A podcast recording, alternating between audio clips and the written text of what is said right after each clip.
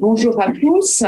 Maintenant que tout le monde est là, nous, nous pouvons euh, commencer. Euh, avant de, de commencer, je voudrais quand même euh, rappeler ce que nous savons tous, mais pour euh, nos collègues qui arrivent directement de Kiev, puisqu'ils sont arrivés cette nuit, que nous sommes très conscients que cette euh, conférence-débat euh, se passe dans des circonstances euh, particulières. Euh, L'Ukraine est en guerre, nous le savons, elle a été agressée depuis maintenant euh, neuf mois euh, par, euh, par la Russie. Ce que je voudrais simplement leur redire, c'est notre solidarité à tous avec eux, avec euh, l'Ukraine.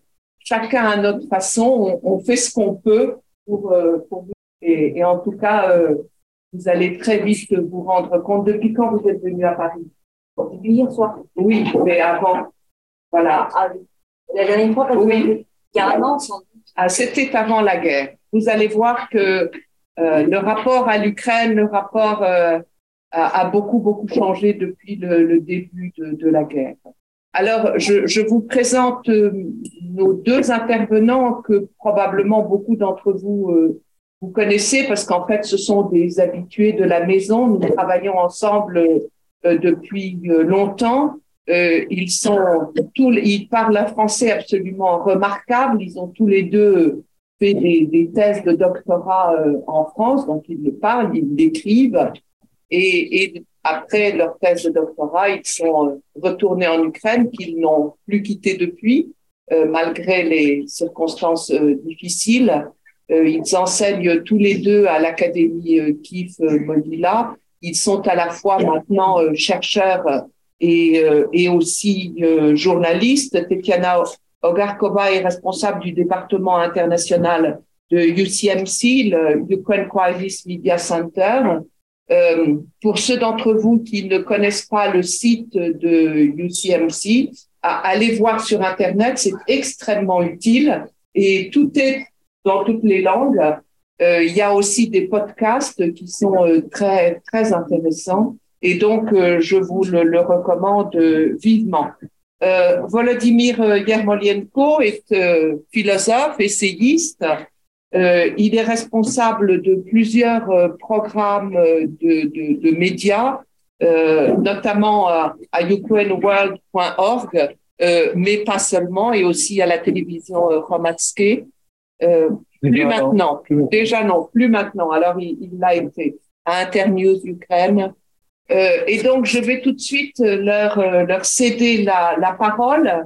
Euh, Volodymyr va commencer en nous parlant De, de la résistance ukrainienne en traitant du contexte euh, politique, euh, culturel et, et autres. Et euh, Tetyana interviendra ensuite sur euh, des questions, les évolutions euh, sociétales et les évolutions euh, de la société euh, ukrainienne. Euh, ils ne vont pas parler trop longtemps de façon à ce que nous ayons au moins une bonne heure pour pouvoir euh, leur poser toutes les questions que vous avez envie de, de leur poser. Volodymyr, oui. Tu commences. Merci. Bon, on est très ravis d'être ici, euh, à Paris, de revenir à Paris. Euh, on remercie beaucoup Sciences Po et Anne de Tinguy pour nous inviter ici, pour nous accueillir. Euh, on remercie aussi infiniment l'Institut ukrainien et, et Olga Sarayda qui est ici quelque part. Et euh, voilà. Euh, et donc... Euh, L'Institut ukrainien fait beaucoup, essaye de faire beaucoup des choses ici en France. Donc, suivez leur programme, le printemps français, euh, le printemps français, le printemps ukrainien, évidemment. Et aussi, on est très ravis de, de venir pour un festival qui s'appelle Un Week-end avec. Et euh, on aura aussi des événements euh, dans le cadre de ce festival qui est aussi formidable. L'ouverture est, est demain avec le concert de Serhiy Jadan, notre génie littéraire, poétique, euh, rockstar, et cetera et volontaire. Donc, euh, on va vous parler bien sûr de notre de notre expérience parce qu'avec Tetyana, on est on est on est là, on est une famille et époux et épouse. On, on est venu ici avec trois enfants. Euh, donc, euh, et je vous, je vous explique pourquoi on est venu avec trois enfants parce que effectivement, quand euh, nous sommes invités les deux, c'est très difficile euh, psychologiquement euh, aujourd'hui de laisser les enfants à Paris euh, parce que euh, l'expérience, bien sûr, de notre vie, c'est, c'est une expérience de la guerre et la guerre euh, des missiles. Donc, euh, à Kiev, c'est les frappes de missiles euh, très, très, très, très dures. Et pas seulement, bien sûr, à Kiev. Je porte la t-shirt Kharkiv, euh, Zalizobéton. Donc, Kharkiv, c'est une ville, la deuxième grande ville de l'Ukraine, à, à l'est, euh, nord, est, nord de, de pays. On y vient assez souvent avec des, des missions volontaires euh, pour aider euh, à nos défenseurs, mais aussi de, euh, aux gens, euh, aux civils qui, qui ont été affectés par cette guerre. Donc, euh, je pense qu'on va raconter des histoires aussi. Peut-être Tetyana va raconter plus d'histoires dans sa partie. Euh, mais c'est très important pour nous de, de partager l'expérience humaine euh, parce que je pense que la, la plus importante quand on parle de la guerre, c'est que la guerre, c'est pas juste un mot, c'est pas juste une idée, une idée abstraite. Euh, c'est, c'est les tragédies humaines, c'est, c'est le combat humain, c'est, c'est les histoires. Et disons, quand on, quand on a été euh, récemment dans un village, Bezruki, à, à la région de Kharkiv, à quinze kilomètres de, de, de la frontière avec la Russie, après la déoccupation, on a parlé avec une femme qui s'appelle Alla, qui, euh, qui a perdu dans un seul moment euh, sa, sa grande fille et sa fille, euh, après une frappe d'artillerie, d'artillerie russe au mois de juin. Et, euh, Le, le fait même de d'écouter cette femme ou d'autres d'autres gens comme ça, c'est, c'est énormément douloureux. La façon dans laquelle elle parle, on ne peut, peut, peut même pas dire qu'elle parle. Comme on dit, elle pleure en parlant, elle parle en, en pleurant. Et, euh, et la fille qui s'appelait Rita, qui était huit ans euh, et qui était euh, à la cour de, de sa maison en, en lisant le livre. Le livre des, des enfants. On a, on a visité sa chambre. On a vu ses peintures. Donc, elle a, elle a fait quelques peintures hein, pendant le Nouvel An. Hein, ou la peinture que, on assume c'était une peinture, euh, un dessin, un dessin, euh, à l'anniversaire de sa mère. Donc, euh, on a fait des photos de ça. Mais, euh, il faut comprendre, je pense que quand on, quand on pense de la guerre, c'est tout, euh, il faut chercher des mots. J'ai, j'ai écrit un texte récemment dans lequel j'ai dit que parler de la guerre, c'est, c'est en même temps blasphématoire et euh, un devoir. Blasphématoire parce que tu, quand tu... Il euh, n'y a, y a pas des mots qui peuvent exprimer la douleur des gens ou peut-être le, l'héroïsme des gens. Mais en même temps, tu dois parler, tu dois en parler euh, parce que sinon, euh, la culture euh, va être silencieuse. La, la culture va tomber sur le...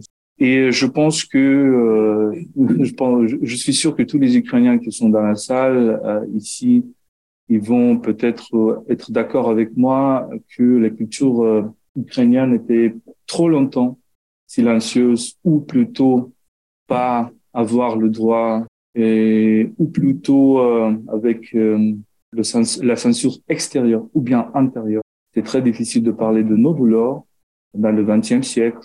Dans une semaine, ce sera un anniversaire de Holodomor, de, de, la, de la grande famine. Et on va parler avec Tania aussi, bah, pas dans la semaine du prochain. Là-dessus, je pense. Euh, donc, maintenant, c'est très, très important que la culture ukrainienne, la société ukrainienne euh, commence à parler, pas seulement la culture ukrainienne, mais aussi euh, les autres. Et on est très reconnaissant aux journalistes euh, étrangers qui, qui, qui viennent en Ukraine, qui donnent cette histoire, qui racontent cette histoire. Et on est très reconnaissant à tout le monde qui, qui nous écoute maintenant, maintenant dans la salle et, et plus largement. Donc moi, je, je vais parler avec vous sur le contexte et euh, je pense qu'il faut, il faut bien comprendre cette, ce combat ukrainien dans un contexte beaucoup plus large que euh, ces neuf mois ou même que huit ans. Donc euh, il faut pas oublier que la guerre a commencé il y a huit ans, pas au février euh, cette année. La guerre a commencé en deux mille quatorze. Donc, pour nous, cette guerre, ce qui s'est passé euh, au mois de février, et on était avec Tania, nos enfants, en Ukraine, on n'a pas quitté le pays. Euh, et euh, ce qui se passe, c'est une continuation dans un, dans une échelle beaucoup plus large et beaucoup plus cruelle, peut-être, géographiquement et existentiellement, de ce, que c'est, c'est, de ce qui s'est passé à partir de deux mille quatorze. Euh, quand on pose la question de la résistance, alors notre notre première euh, expérience, bien sûr, de vingt-quatre février, com- combien des gens sont sont partis dans l'armée, combien des gens sont se sont euh, se sont décidés à joindre la défense territoriale, c'est quelque chose de magnifique quand tu vois ça, miraculeux, je veux dire, quand, quand tu voyageais en Ukraine ces premiers jours de la guerre, ces premières semaines, quand tu vois que dans chaque ville, dans chaque village, il y a des gens qui ont pris des armes, il y a des gens qui, qui se sont organisés dans les, dans les défenses territoriales. Euh, il y a plusieurs gens qui sont partis à la guerre, y compris mes amis, euh, des écrivains, des, des cinéastes, des poètes, et cetera. Malheureusement, on a aussi avec Tania des amis qui sont morts. Irina Tsvila, qui, qui est notre, notre amie fantastique, laquelle peut-être Anne se rappelle que je, je, j'ai apporté, pour le salon de livre, j'ai apporté il y a quelques années deux auteurs, les vétérans de la guerre de deux mille. Irina Tsvila et Bijan Sharopov. Et Irina Tsvila, elle est morte euh, le premier jour de, de cette agression. Et, euh, et Bijan, il est, comment dire, il est mis, il est disparu. Donc, on ne sait pas, on ne sait pas de, de, de sa destinée. Il y a d'autres personnes qui, qui sont venues à mes séminaires, euh, qui étaient mes étudiants, disons, malheureusement, ne sont pas avec nous. Donc, euh, pour nous, euh, cette expérience, c'est aussi une expérience de micrologie chaque jour. Euh, mais euh, c'est, ce, le, le fait même que cette mobilisation des gens, et cette mobilisation n'a pas été faite par des ordres, donc euh, et, euh, quand on compare la, la société ukrainienne contemporaine, la société euh, russe contemporaine, on comprend qu'il y a une différence profonde, c'est que la société russe est structurée comme une société verticale, tandis que la société ukrainienne est structurée comme la société horizontale. Et typiquement, un typique citoyen typique ukrainien considère, se considère toujours comme plus sage que, que son dirigeant, que, que son député, que son président, et cetera. Donc, et cet esprit, je dirais, cet esprit de décentralisation est, est peut-être quelque chose qui explique euh, cette résistance de l'Ukraine. Et quand on cherche les racines de cet esprit de décentralisation, quand je parle de, de, de l'esprit de décentralisation, je veux dire que on comprend la politique pas, non, non, non dans les termes de, de l'empire, et même pas dans les termes de l'État, mais plutôt dans les termes des, des communautés. Quand on, quand on réfléchit là-dessus, on comprend qu'il y a des racines très profondes de, de cet esprit de décentralisation.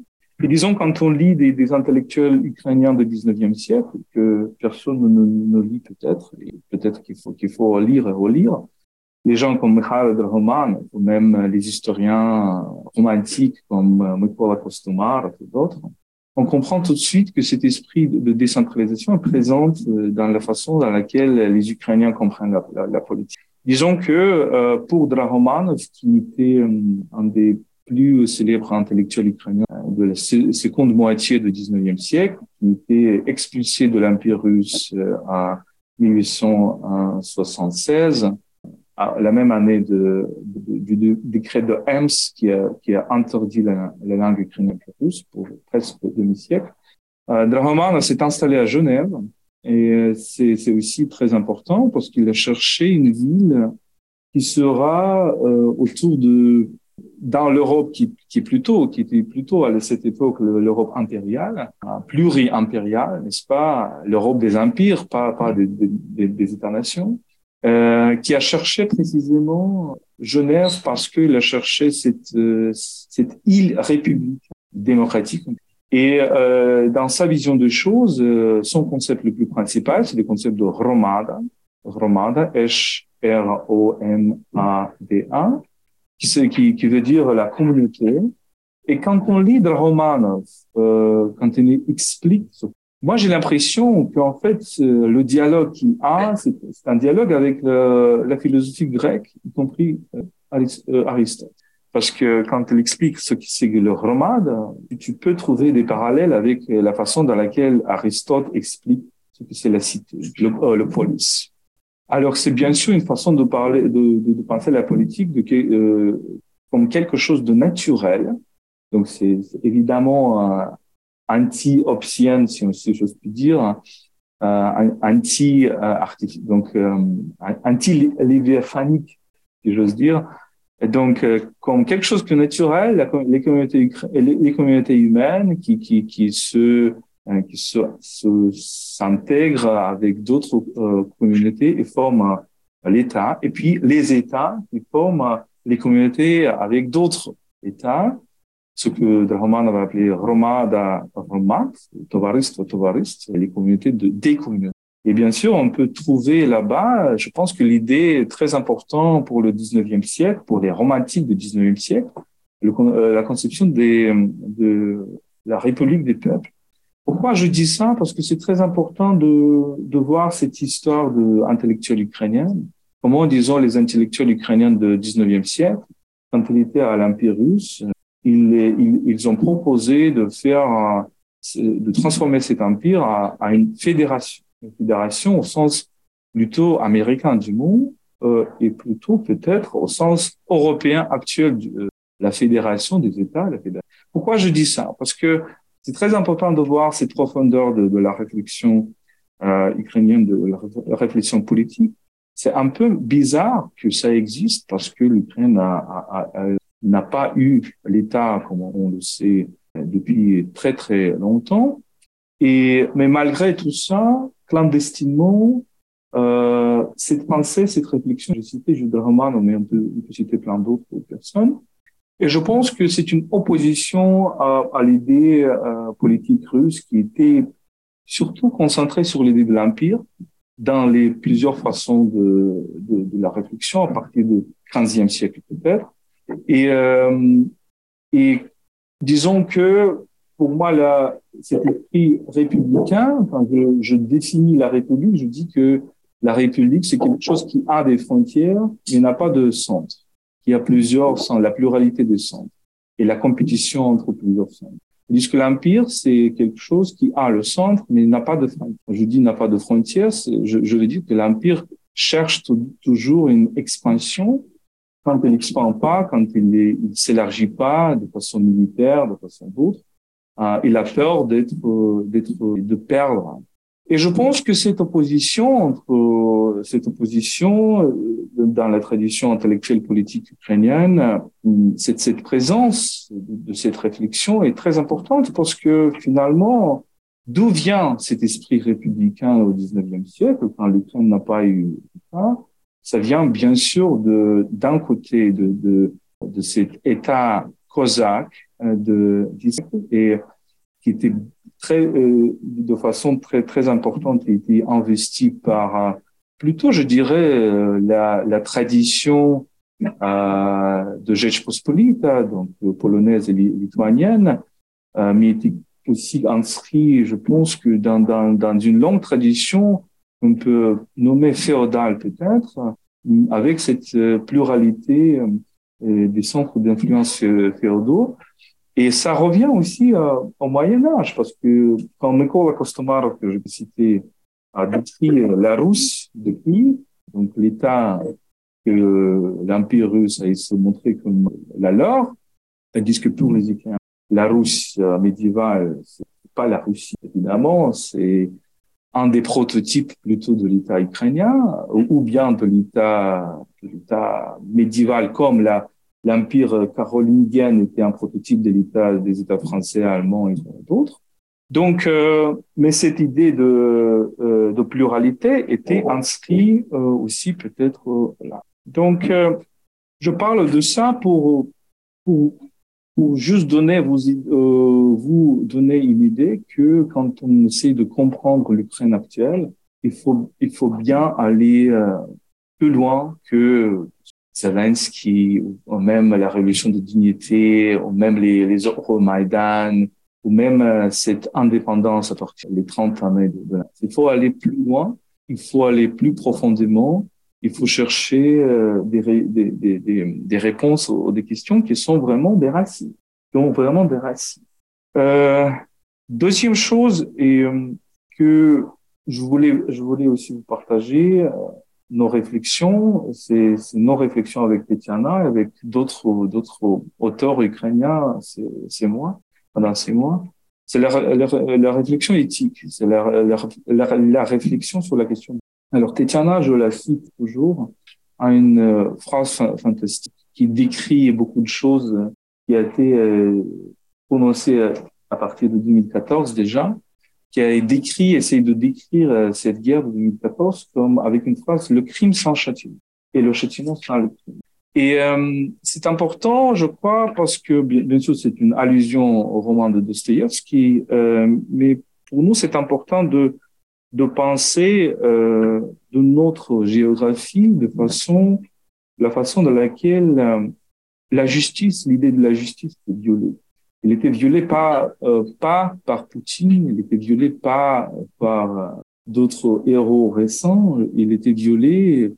Déjà, on peut dire par, par stalinisme, on peut même chercher des, des, des, aussi des, des racines plus profondes. Je pense qu'il y a des racines d'une certaine mécompréhension de, de l'idée de la justice dans l'Europe orientale. Et mais quand on parle de Staline et du stalinisme, on, on vraiment, nous, notre interprétation de cette guerre, c'est une interprétation que... Euh, Comment, je, comment, comment dire, donc euh, les crimes du stalinisme, le stalinisme comme le régime. Nous considérons, par exemple, en Ukraine, le stalinisme et le nazisme comme deux, deux types de mal. Et je dirais de, deux types de mal absolus. Et euh, ce que je pense, ce qu'il faut, ce qu'il faut dire, c'est que comment penser ces deux types de mal et d'autres types de mal. Comment comprendre qu'il y a plusieurs types de mal absolu, sans relativiser, sans relativiser, sans relativiser tel ou tel mal.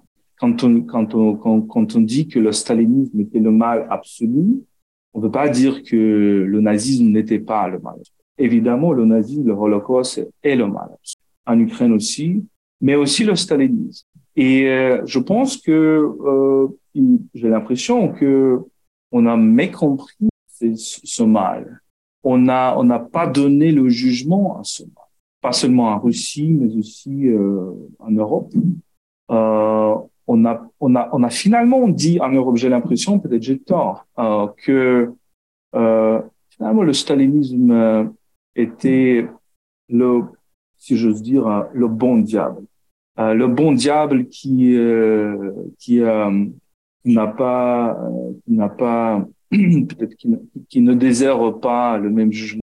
Et je pense qu'on a, on a des conséquences aujourd'hui de, de cette, de cette réflexion pensée, parce que ce qu'on assiste, c'est, c'est que le fait même que les crimes de stalinisme n'étaient pas jugés, n'étaient pas condamnés, ont créé dans notre géographie ce sentiment de l'impunité, que on peut continuer avec des crimes, on peut continuer avec des, des meurtres, et, euh, on n'aura pas le châtiment. Нам за это ничего не будет. Comment dire ça en français? On n'aura, on n'aura pas le châtiment. Ouais, c'est, c'est l'idée. C'est, je pense que c'est le, le sentiment de l'impunité qui, qui est très, très, euh, très important. Et c'est pour ça que, disons que beaucoup en Ukraine, on tra- travaille maintenant sur euh, l'idée de, d'un tribunal pour tout. Il y a par exemple nos, nos amis qui, qui, ont, qui ont reçu la, la prix de Nobel de la paix, Alexandra Matvichuk et ses collègues de, de la, du Centre des, des libertés civiles. Pourquoi c'est important? Parce que on a l'impression qu'il y a quelque chose, que, que, que l'idée même de la justice était violée pendant des décennies, pendant des, des siècles. Et euh, quand on regarde Poutine, qui est Poutine? Poutine, c'est un, un assassin qui se montre juge. Et il est un héritier des gens, euh, des gens, voilà. C'est pour ça qu'on parle des, des années trente. Il est un héritier des gens de cette époque qui étaient des, des, des assassins. Des, des millions de gens ont été massacrés, tués, sans vraiment des tribunaux. On parle de Holodomor, mais on parle de, de, ré, de répression, on parle de Troïka, on parle...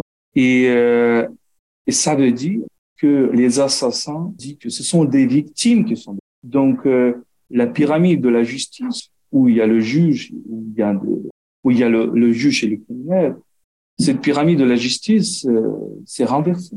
Et je pense qu'il faut vraiment réfléchir là-dessus très profondément.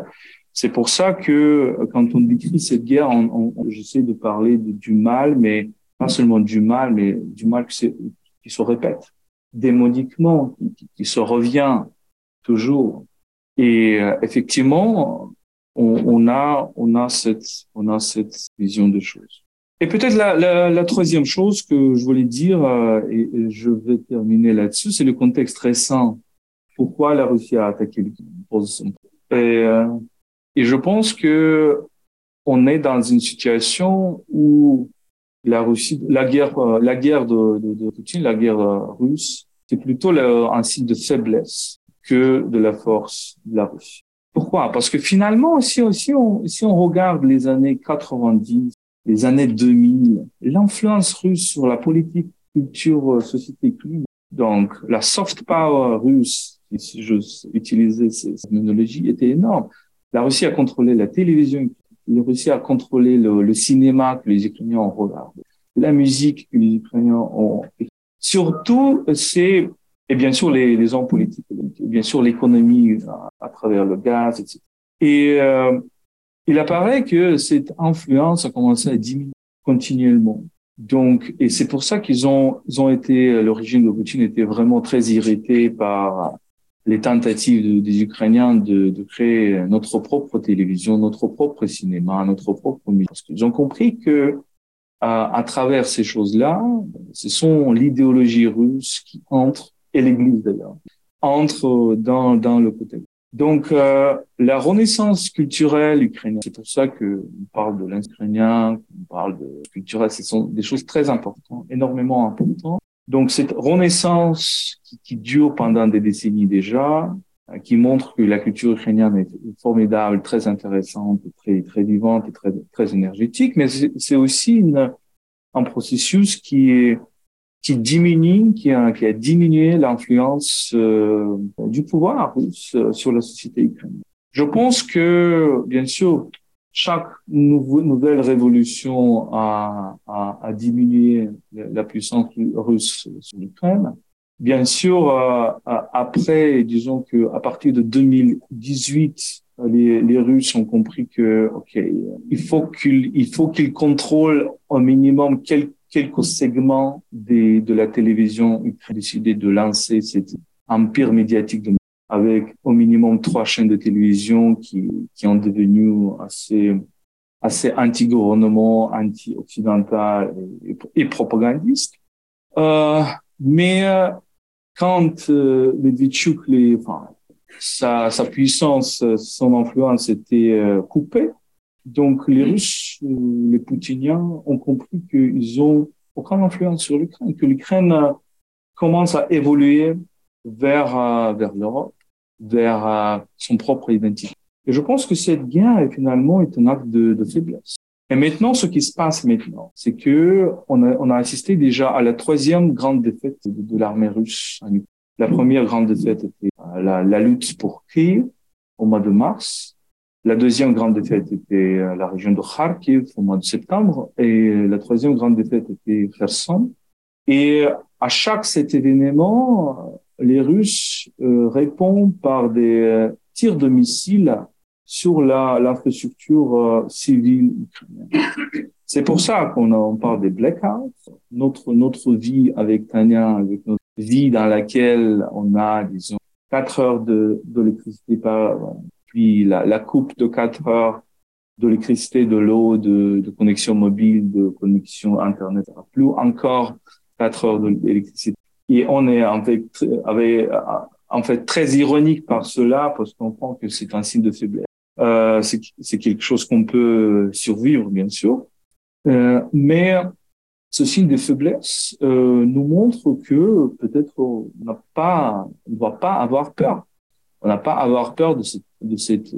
Et si on regarde cela dans un perspective plus large, je dirais que on n'assiste pas à une à une expansion de la de, de la guerre, que à une étape de sa décomposition. décomposition. Donc tout le dix-neuvième siècle a été concentré sur la question polonaise, sur la question de, de l'indépendance. Et finalement, la victoire des Polonais contre les bolcheviques en mille neuf cent vingt était euh, très important pour le pour le destin de l'Europe. Était bien sûr après, euh, c'est bien que l'Empire soviétique essayait de revenir en arrière. Et c'est pour cela que je pense qu'on peut interpréter les commencements de la deuxième guerre mondiale aussi par cette intention, attention de partager la Pologne. Mais je pense que maintenant c'est la question qui qui est un facteur de euh, de la décomposition de l'Empire russe et Et c'est pour ça que le, le poutinien, mais aussi beaucoup de, de, de ces idéologues ont peur de l'Ukraine, ont peur de, de cela parce que quand ils disent eux-mêmes, et j'ai commencé là-dessus en disant que l'Empire a le centre mais n'a pas de frontières, ils ont peur, je crois, que si l'Empire russe ne s'élargisse pas, il va se contracter. Oui. Ouais. Il va se contracter. Et disons que Staline, comme on sait bien, a eu peur que l'indépendance de la Pologne va provoquer aussi les, les mouvements indépendants de l'Union soviétique, surtout l'Ukraine. Il y a une, une interprétation de Holodomor, c'est que c'était aussi la peur de, de cela. Euh, je pense que maintenant, on assiste à la peur euh, que cette euh, résistance ukrainienne va être un exemple pour euh, des, d'autres sujets de, de la Fédération russe pour, euh, pour lutter euh, pour euh, l'or. Je pense qu'il y a, il y a cette peur-là et, euh, et voilà. Donc, euh, ça explique peut-être pourquoi chaque défaite de la Russie, chaque défaite militaire provoque euh, cette euh, réaction absurde du point de vue militaire, je crois. Et bien sûr, la réaction, je veux dire, des, des tirs de, de, de massifs de missiles. Je termine là-dessus. Et, euh, oui, on va discuter après. Merci beaucoup, Volodymyr, de cet exposé euh, extrêmement riche et intéressant. Moi, ce que je euh, retiens d'abord, euh, c'est l'importance de l'histoire et de l'historiographie euh, pour euh, comprendre les événements actuels. Nous en sommes pas tous persuadés, mais tu l'as magnifiquement montré. Et, et puis, d'autre part, euh, ce que tu as aussi magnifiquement montré, c'est que parmi les idées reçues, euh, eh bien, il y avait l'idée que Russes et Ukrainiens étaient très proches et en fait, non seulement qu'ils étaient frères, selon le vocabulaire poutinien, mais qu'ils étaient très proches les uns des autres. Et, et en fait, tu, tu as montré qu'une idée reçue en définitive était complètement… Bon, je, je ne vais pas discuter maintenant, on en reparlera dans, les, dans le débat. Je passe tout de suite la parole à Tetyana Ogarkova. Bonjour Anne. Merci Anne. Je crois que Volodymyr a carrément tout. Mais je vais quand même essayer de vous rajouter quelque chose. Euh, donc, tout d'abord, merci Anne pour cette invitation. Merci à Sciences Po. On est vraiment, vraiment très heureux de plusieurs fois qu'on avait passé avant, mais c'est vrai que pendant la guerre, c'est tout normal, c'est-à-dire qu'on ne peut pas avoir le réflexe de brancher le prix pour avoir l'électricité, pour avoir toujours le plan, et pas avoir les réflexes que nous avons déjà. C'est peut-être ça. C'est... Merci beaucoup à l'Institut ukrainien Olga Saveda qui est là parmi nous, qui ont organisé ce festival de trente ans ukrainien. Dans, dans le cadre du festival, il y a beaucoup de, de, de gens qui viennent. C'est déjà bien. Donc, moi, je vais parler de, je vais essayer de compléter ce qu'avait dit Volodymyr. Volodymyr est allé un peu dans la profondeur. Parce que lui, il est, il est docteur en sciences politiques, en histoire. Moi, je vais rajouter la dimension sociétale, si vous voulez, et un peu sur les visions de l'avenir que nous, les Ukrainiens, nous avons aujourd'hui et comment est-ce que nous, les Ukrainiens, nous voyons la fin de cette guerre qui, euh, bien sûr, tout le monde, ça, ça, ça, ça termine au plus vite que nous voulions, en fait. Mais il y a aussi euh, des gens auxquels on doit dire merci, et on dit avec toujours merci à nos forces armées, c'est la seule, la seule raison pour laquelle nous sommes encore en vie tous. Euh, récemment, euh, en feuilletant mon Facebook, j'ai vu un post euh, d'une amie d'un ami, en fait. Mais euh, voilà, c'est tout près, il a écrit, après il a dit euh, « Vous n'avez rien contre la guerre si un enfant sur le front à, à, à sauver. » Et donc, c'est, c'est, là, c'est là, en quelque sorte, la limite. En fait. C'est vrai qu'on est toujours en situation de tête par rapport à ceux qui Euh, qui sont au front maintenant, euh, au moment où je vous parle, au moment où on vous parle, en fait, il y a des gens qui risquent leur vie maintenant. Et c'est grâce à eux, en fait, qu'on est encore ici et qu'on peut faire ce voyage, ce, ce périple à Paris, de partager nos idées, nos, nos renseignements, puisque autrement, on sait très bien que le projet était tout autre. On sera, on ne va jamais oublier les premiers jours, euh, les premiers deux, trois jours, euh, vraiment, du choc total. Je crois qu'il était partagé par plusieurs, parce que c'est vrai que l'Europe, comme le Ukraine, nous avons tous oublié ce que la guerre, c'est inouïe, en fait, inimaginable. Et donc, euh, et je me rappelle aussi qu'on a été frappé, euh, une chose peut-être que vous allez confirmer cela, Mais de l'intérieur, on a été frappé de voir qu'il y avait très, des États qui étaient sûrs que... Euh, on ne sait pas pourquoi, au départ, on n'a pas compris pourquoi tout le monde croyait vraiment que... En tout cas, c'était les renseignements, plusieurs euh, renseignements étrangers qui disaient ça. Tandis que nous, à l'intérieur, je me rappelle ce choc, mais je me rappelle aussi que pendant les premiers jours, les premières heures de ce conflit, on se disait, mais tiens, il a commencé une guerre suicidaire. Pour confirmer cela, on était absolument convaincus que cette guerre allait se terminer par la chute de Poutine, au minimum, et par la décomposition de la Russie à l'état actuel, dans un, ce que pour nous était évident, mais qui n'a pas tardé à arriver, ne, ne cesse pas de remercier euh, les partenaires euh, de l'Ukraine qui fournissent des armements, des systèmes d'artillerie, de, de HIMARS, et puis, et puis maintenant les systèmes anti-aériens qui protègent les civils humains tous les jours. Tout ceci a une importance extraordinaire. Mais justement, voilà, on était sûr que euh, que l'Ukraine allait tenir. Et on est souvent, souvent on nous pose la question, mais pourquoi ce sentiment euh, que l'Ukraine sondage, donc, à part qu'on a quand même un ressenti, ce que les gens pensent autour de nous, ce que les gens disent autour de nous, mais il y a quand même des sondages sociologiques et on, on ne cesse pas d'être surpris jusqu'à durant neuf mois presque de cette guerre, la société ukrainienne étant convaincue que cette guerre se terminera par la victoire. Or le mot victoire de l'Ukraine, euh, quand il est, il est prononcé en Ukraine en permanence, tous les jours. Et on sent aussi que ce mot, cette expression victoire de l'Ukraine, il fait un peu, euh, pas peur, mais il y a quand même une certaine réticence euh, en Europe et même aux États-Unis. On sent qu'il y ait quelque chose de, de voilà, donc qu'il faut aller doucement avec ces V P R. Euh, dès le début, on entendait le John Stoltenberg dire qu'il faut tout faire pour que cette guerre ne frappe pas à la porte, il faut la localiser. Donc, il y a toujours cette volonté de contenir, voilà, qu'il y ait une guerre entre euh, la Russie et l'Ukraine, tant que, pour nous, de l'intérieur de l'Ukraine, dès novembre, n'est-ce pas, décembre, quinze décembre, c'était clair que ce n'est pas uniquement l'histoire de, de l'Ukraine, puisque par Poutine, elle concernait l'OTAN, elle ne concernait pas l'Ukraine.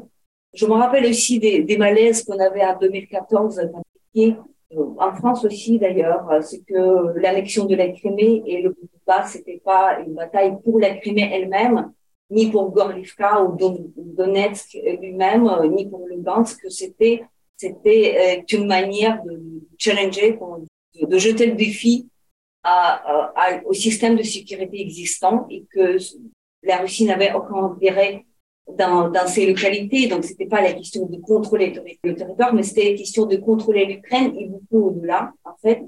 Donc, euh, la question était qu'en fait, euh, on avait du mal à expliquer ça en deux mille quatorze. Et on pense, et là, je reviens à la thèse qui est sur le crime sans châtiment, euh, que euh, malheureusement, la faiblesse des sanctions en deux mille quatorze, pour, après l'annexion, a renforcé euh, ce sentiment de l'impunité qui, qui règne malheureusement en Russie, qui est là, et que en fait c'est très concret.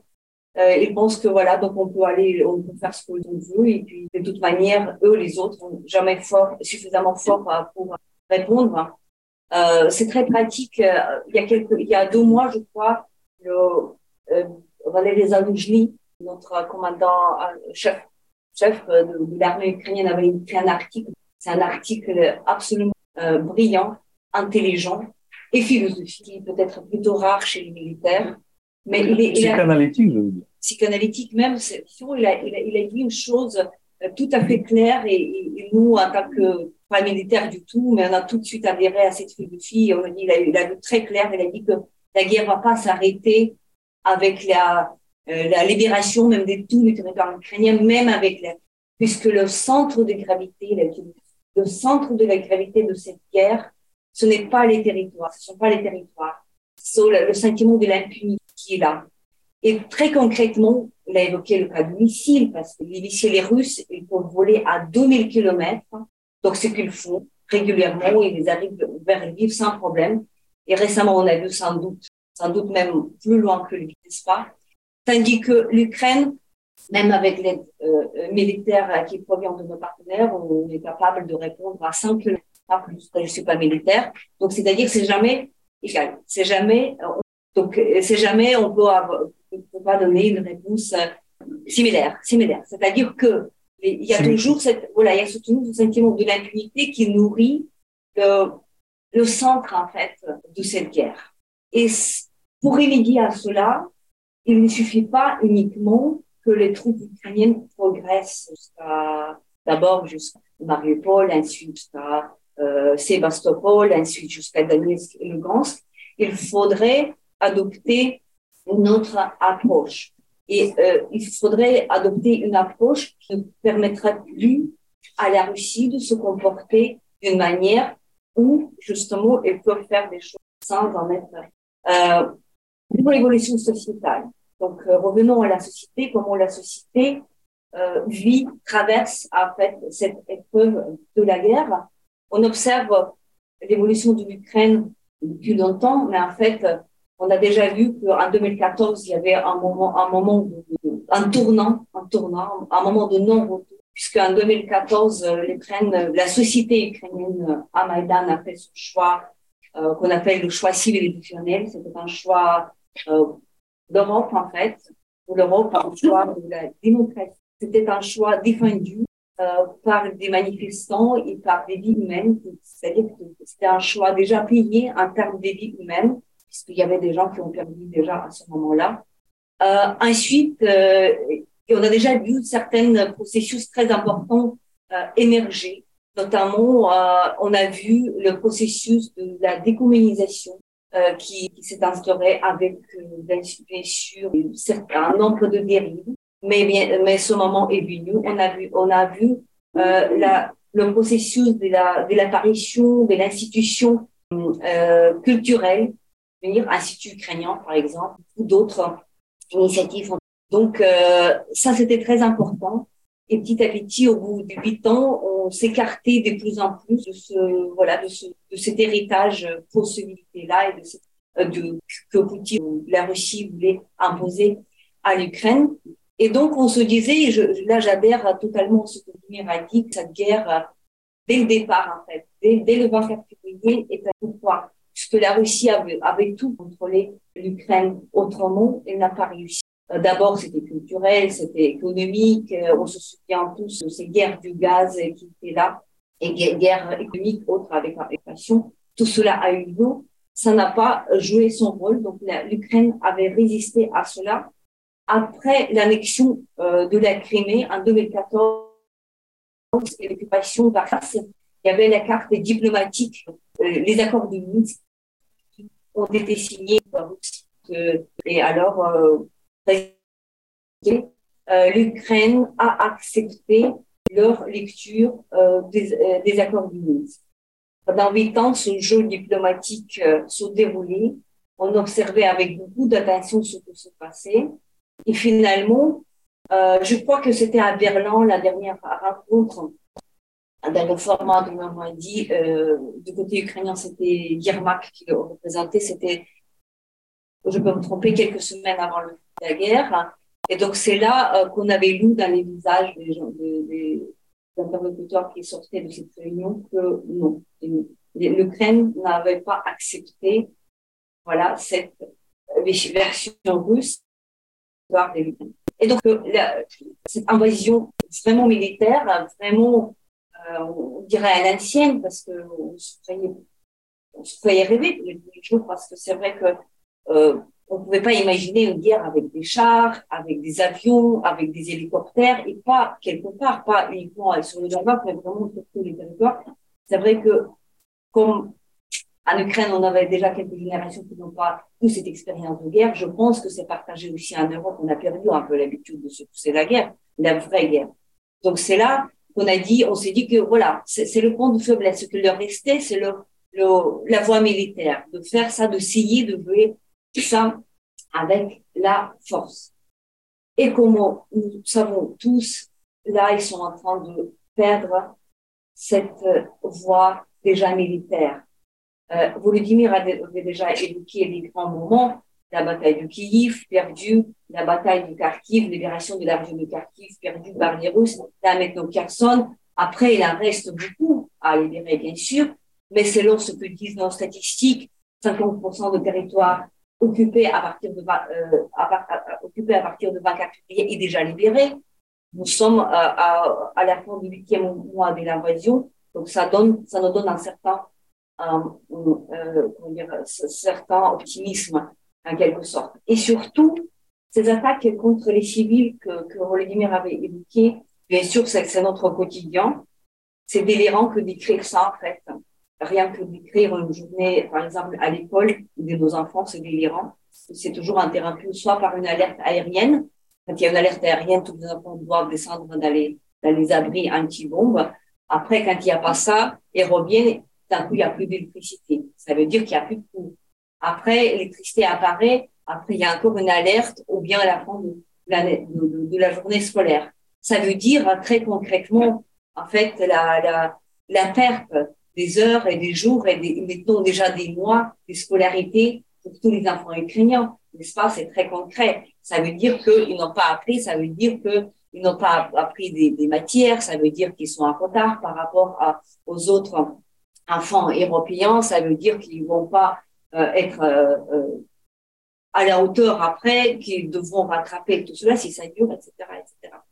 Mais il y a un autre aspect que je voudrais souligner, que j'évoquais en fait depuis le deux mille quatorze, en fait, dans un article publié dans un, un journal français. Euh, il porte sur le, le côté t- terroriste, en fait, de, de la guerre que la Russie mène contre l'Ukraine. J'appelais ça à l'époque la surréalité sur, et surterrorisme, surterrorisme de, de, de l'effort russe, en fait, contre l'Ukraine. Qu'est-ce que j'entends par là?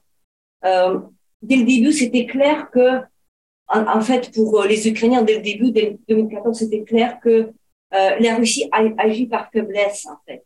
Il ne s'agit pas d'une vraie guerre.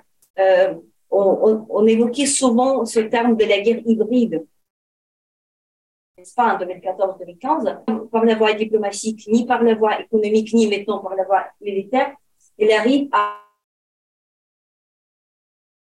À, voilà, à cette action terroriste à chaque réunion importante, chaque euh, réunion internationale, que ce soit euh, J sept, que ce soit J vingt, que ce soit la réunion dans le cadre de l'OTAN, et cetera, et cetera. À chaque réunion comme ça, il y a une réaction de la Russie qui se venge sur le sur l'Ukraine avec des missiles, avec des, des, des journées entières où il y a des missiles qui arrivent. C'est-à-dire qu'il y a une réponse. C'est une réponse qui est asymétrique. C'est une, c'est une réponse qui qui cherche à à dissiper, comment dirais-je, à, à dissiper, à propager, propager la terreur et faire peur aux autres. Même pas à nous, aux Ukrainiens, parce que savent, je pense qu'ils savent bien maintenant qu'on n'a plus peur, mais c'est que peut-être que c'est destiné aux autres. C'est-à-dire que, au, au, à vous, aux Européens, vous dire que, écoutez, nous, nous pouvons le faire, nous pouvons encore détruire quelques immeubles, nous pouvons encore détruire des stations électriques, nous pouvons faire de la sorte que tout, tout ne marche plus. Et alors, qu'est-ce que vous allez nous faire? Voilà ce que, une fois de plus, que, euh, mentionné par Volodymyr. Donc, Raymond Aron disait que le terroriste ne cherche pas à tuer plusieurs, il cherche que, les, que plusieurs ont peur. Justement. Voilà. Donc, c'est-à-dire qu'ils tuent quelques-uns, que, que les autres, les grandes quantités, ils ont peur. Les Ukrainiens, la société ukrainienne, je crois, avait compris le jeu. En tout cas, on a le sentiment que nous avons compris le jeu. Et c'est qu'en fait, la peur, ce n'est pas le sentiment qui est le plus courant aujourd'hui. Euh, à chaque frappe, qui sont euh, hebdomadaires, avec quelques exceptions, mais à peu près maintenant, c'est le rythme. Euh, on a même des blagues sur euh, lundi. Lundi, lundi, c'est la journée. Enfin, on n'aime pas lundi parce que lundi, normalement, c'est, ce sont des frappes euh, euh, massives, avec quelques exceptions. La semaine dernière, c'était mardi. Et mercredi, donc ça peut changer aussi. Mais bon, c'est-à-dire que c'est vraiment hebdomadaire, après on prépare. Après. Donc c'est-à-dire que la société, euh, là j'essaie de, de, de revenir quand même à la société, l'évolution sociétale, donc euh, je crois que politiquement, la Russie avait perdu les Ukrainiens en deux mille quatorze, euh, côté politique. Mais on, on avait encore quelques partis politiques et les sympathies qui, qui allaient vers les partis pro-russes, Euh, s'est levé à dix, quinze, même quinze pour cent même peut-être. Il y avait des partis représentés, qui représentaient les sympathies pour, pour Russes euh, des Ukrainiens. Mais ce qui se passait ensuite, en deux mille vingt-deux, euh, ce n'est pas un secret que les premières régions qui ont été attaquées, force de géographie, c'était les, les, les, les régions russophones, n'est-ce pas? C'était la région de Kharkiv, la région de Donetsk qui n'était pas occupée, Mariupol, Odessa aussi. Donc, le, le, le nombre des victimes dans les, dans les régions où encore la Russie pouvait espérer avoir des sympathisants, ils étaient attaqués en premier. Ils ont beaucoup plus de, de, de, de victimes, de pertes en termes de civils, rien qu'en Mariupol, selon les estimations les plus modestes, les, les, les victimes parmi les civils, ça se, le chiffre s'élève à vingt-deux mille. Ce sont des estimations très modestes, puisqu'on ne sait pas le nombre exact, mais c'est, c'est au minimum cela. vingt-deux mille, figurez-vous, dans une ville, grande ville de quatre cent mille habitants. Donc, du coup, après, voilà, donc quand vous voyez ça, quand vous voyez cette, cette, cette agression, cette violence, et cetera, bien sûr que ça, maintenant, bien sûr, les partis politiques pro-russes sont éliminés, ils sont interdits par la décision du Parlement, ils ne sont plus là. Et je pense que, Euh, malgré une présence marginale, bien sûr, il y a toujours euh, des gens qui peuvent euh, sympathiser Poutine, même après tout cela. Bien sûr qu'il y a, il y a je ne peux pas exclure, on peut pas exclure l'existence de ces citoyens, mais je pense qu'aujourd'hui, la, la solidarité anti, anti-russe, anti-poutinienne en Ukraine devrait s'élever à quatre-vingt-dix-neuf pour cent ou quelque chose comme ça. Donc, c'est-à-dire que la Russie avait définitivement perdu Euh, la sympathie des Ukrainiens et donc les, le tra- les traumatismes de guerre. Je pense qu'il faudrait quelques générations pour euh, qu'il y ait, euh, pour qu'il y ait euh, la possibilité même d'un dialogue après tout cela. Pour la vision de venir, et là je vais terminer là-dessus, euh, c'est annoncé qu'on devrait parler de la vision de venir. Euh, quand on dit l'avenir, on, on on veut dire qu'il y a le temps, qu'il y a le temps devant nous et qu'il y ait un avenir. Il y a un paradoxe ici, puisque euh, c'est vrai qu'on pense beaucoup à l'avenir, mais on n'est pas certain en arriver là. En tout cas, on est, ce qu'on est certain, c'est pas tout ce qu'on est à nous. Puisque tous les jours, il y a des, il y a des, des morts. Euh, parmi les soldats, au fond, il y a des gens qui, il y a nos amis, euh, il y a des gens euh, de ma famille qui sont au front, les cousins. On n'est pas tous y arrivés tout seuls. Donc, c'est-à-dire que, bien sûr, il y a un avenir. Euh, on commence à parler de la reconstruction. On commence à parler de, de l'après-guerre. C'est, c'est essentiel de se préparer à ce moment-là. Mais ce qui, ce qui est capital pour, pour l'Ukraine, c'est que, euh, qu'il y ait une fin à cette impunité qui est là. Et donc, pour nous, la guerre ne sera jamais terminée s'il n'y a pas de tribunal pour euh, tous, tous, tous ceux qui sont coupables euh, de, de cette guerre, Chine et, et beaucoup d'autres, en fait, beaucoup d'autres. Il n'y a euh, jamais de, de, de fin à cette guerre sans euh, réparation, euh, réparation, réparation, réparation de la part de la Russie. Il s'agit aussi de, de, de, de, de destruction tellement massive, c'est que ça se, difficile de le comprendre quand on regarde ça à la télévision, mais nous avons vu avec Volodymyr des villages qui sont complètement détruits. C'est-à-dire qu'il ne reste rien de rien. C'est-à-dire que tout est à reconstruire. Les routes, les écoles, les hôpitaux, les maisons, et jamais l'État ukrainien n'aura pas d'argent pour, euh, pour le faire. Donc, Euh, la vision de l'avenir, c'est les, les réparations justes. On veut pas. Euh, je sais que dans le contexte français, c'était, c'était évoqué euh, par le président de la République française, française Emmanuel Macron, plusieurs fois, quand, notamment quand il avait passé à, à Kiev, le passé euh, pèse et c'est que voilà, donc il ne faut pas trop trop insister parce que euh, il reste dans les termes de la Première Guerre mondiale et puis après dans ce contexte où la France avait euh, trop Euh, imposer des réparations en Allemagne, et ensuite ça, ça avait amené la Deuxième Guerre mondiale. Il y a ce discours-là qui est présent, mais pour nous, il s'agit pas de, il s'agit uniquement de, de, de la restauration de la justice. La justice doit être faite. Vous avez sans doute suivi que il y a quelques jours, le procès de M H dix-sept, l'avion qui était abattu par par les Russes en deux mille quatorze, c'est enfin terminé. Ça a mis euh, huit ans. Plus pour, pour la restauration de la vérité et encore partielle, on se pose la question, nous, en Ukraine, mais c'est qui et est-ce que va répondre pour tous les crimes euh, contre l'humanité et les crimes de guerre qui ont été commis en Ukraine. Leur nombre est immense. Et on n'est pas sûr, nous, qu'on vivra, par exemple, notre génération, avec Volodymyr, qu'on le verra. On espère en tout cas que sans doute la génération de nos enfants pourra avoir euh, le point final dans cette histoire. Donc la société, je termine là-dessus, la société ukrainienne voit le, la fin de la guerre comme euh, non seulement la restauration de tous les territoires ukrainiens, mais aussi comme le retour de la justice. Et sans ce retour de la justice, euh, il n'y aura, il y aura pas de possibilité pour la paix sur le continent. Merci beaucoup de cet exposé absolument passionnant et, et remarquable dans lequel tu, tu as analysé le, le regard porté sur la Russie et la faiblesse de la Russie en fait, qui l'a menée à, à cette guerre insensée euh, et, et cette analyse de, de l'absence de, de peur en Ukraine euh, qui est tout à fait remarquable et qui pour nous est difficile à, à concevoir quand on, on le voit de, de l'extérieur. Alors, il y a, j'en suis sûre, énormément de questions, surtout que, comme tu le sais, il y a dans la salle les meilleurs spécialistes de l'Ukraine à Paris et en France. Euh, je voudrais juste revenir, avant de donner la parole à la salle, euh, revenir sur un point tous les deux, c'est la question de, de l'impunité.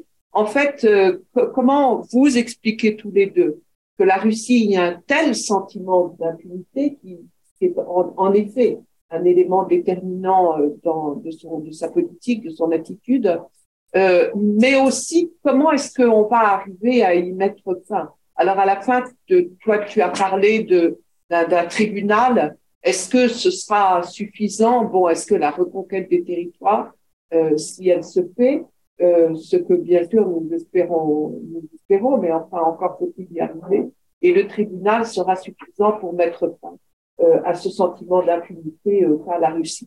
Est-ce que vous pouvez répondre tous les deux à cette question? Et après, je donne tout de suite la parole à, à la salle.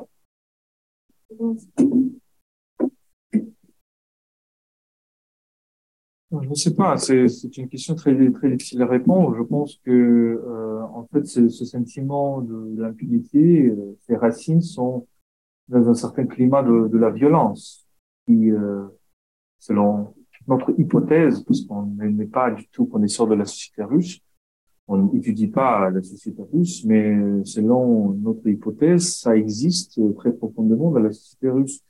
C'est-à-dire quand on regarde les, les interceptions de, des, enfin, des, des échanges téléphoniques entre les soldats russes, et c'est, c'est vraiment beaucoup de, de, de ces trucs qui sont publiés en Ukraine, on est frappé par le fait que, disons, Euh, par le, ce climat de la violence. Je, je me rappelle de cette euh, une de ces, une de ces ce dialogue euh, du soldat russe avec sa mère, euh, dans laquelle il, il discute euh, les euh, comment dire les euh, les les tortures qui qui, qui sont appliquées euh, aux prisonniers ukrainiens, et euh, la mère dit que bah euh, j'aurais aussi euh, plaisir de, de venir de, de de faire cette torture-là.